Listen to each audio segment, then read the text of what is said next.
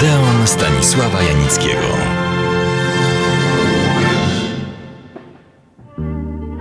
W ciągu tych wielu, nie pomnę już jak wielu lat, miałem przyjemność, wręcz zaszczyt poznać, rozmawiać i to poważnie, ale normalnie, z najwybitniejszymi polskimi twórcami. To podkreślam, twórcami naszego przede wszystkim powojennego filmu, choć i przedwojenni się zdarzali.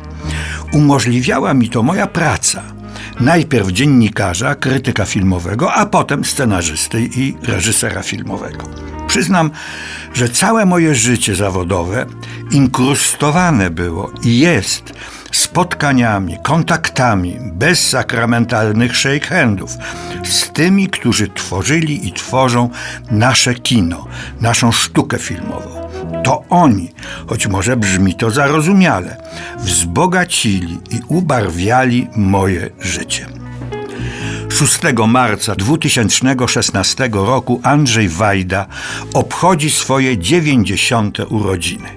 Chciałbym z tej okazji słuchaczom Odeonu opowiedzieć, oczywiście w wielkim skrócie, o mojej znajomości z panem Andrzejem. Pierwszy kontakt, nazwijmy go bezosobowy. Jest rok 1954, zamierzchłe to czasy. Andrzej Wajda, nieznany wówczas nikomu młody reżyser, absolwent łódzkiej szkoły filmowej w Łodzi, kręci swój debiutancki film Pokolenie.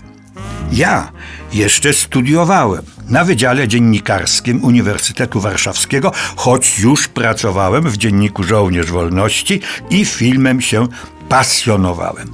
W redakcji dowiedziałem się, że tego a tego dnia będą realizowane zdjęcia przy murze dawnego getta. Poszedłem. Zapadał zmierzch. Za wysokim murem getta unosiły się kłęby czarnego, złowieszczego dymu. Słyszałem, ale to już chyba w mojej wyobraźni, strzały, krzyki rannych i ginących bojowników żydowskich, którzy podjęli ostatnią, rozpaczliwą i skazaną na zagładę próbę oporu. A tak na dobrą sprawę dawali wyraz swemu głębokiemu przekonaniu, że złu w każdej, nawet ostatecznej sytuacji człowiek powinien wręcz musi się przeciwstawić. A przed tym murem, po tak zwanej aryjskiej stronie, stała karuzela, na której beztrosko jeździli, kręcili się, przepraszam, aryjscy, czyli polscy chłopcy i dziewczęta. I to nie było jakieś przeciwstawianie, osądzanie, nie. Takim po prostu było wtedy życie. Po obu stronach muru ginęli ludzie, bo tak postanowili ówcześni władcy tej części świata, faszyści, hitlerowcy. Przyznam, że ta scena, która notabene znalazła się w filmie Andrzeja Wajdy Pokolenie, nie tyle zrobiła na mnie wrażenie, ale ukazała, uświadomiła mi istnienie dwóch prawd.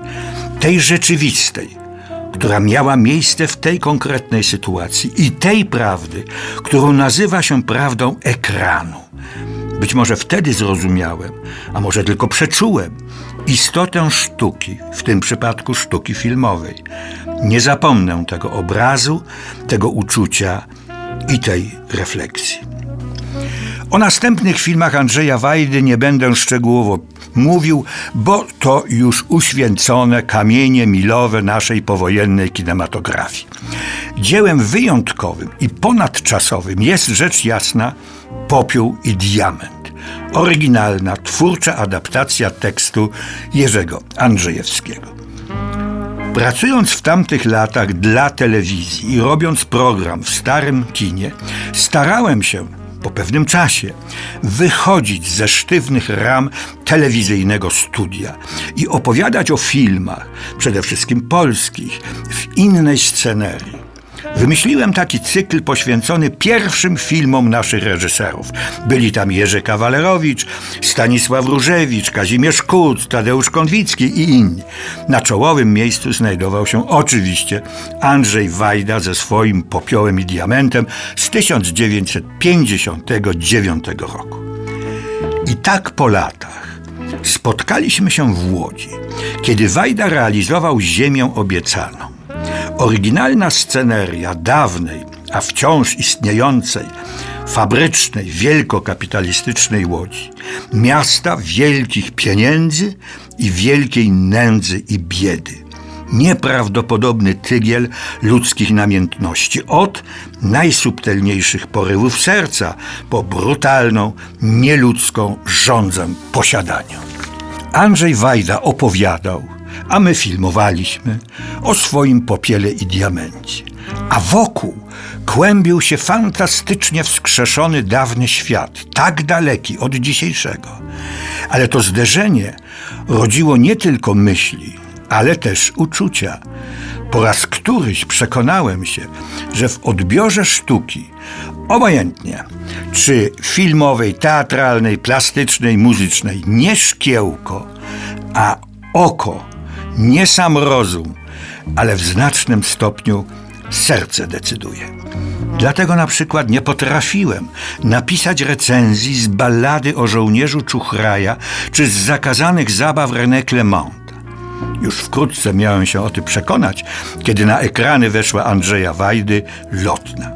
Film odsądzony od czci i wiary, a dla mnie jeden z najpiękniejszych, bo wizjonerskich, w pełni artystycznych filmów Andrzeja Wajdy. A za tydzień kontynuować będę moją skromną, osobistą opowieść o Andrzeju Wajdzie. O tym Państwo powiem nieskromnie. Nigdzie nie przeczytacie i nigdzie tego nie zobaczycie. Więc serdecznie zapraszam.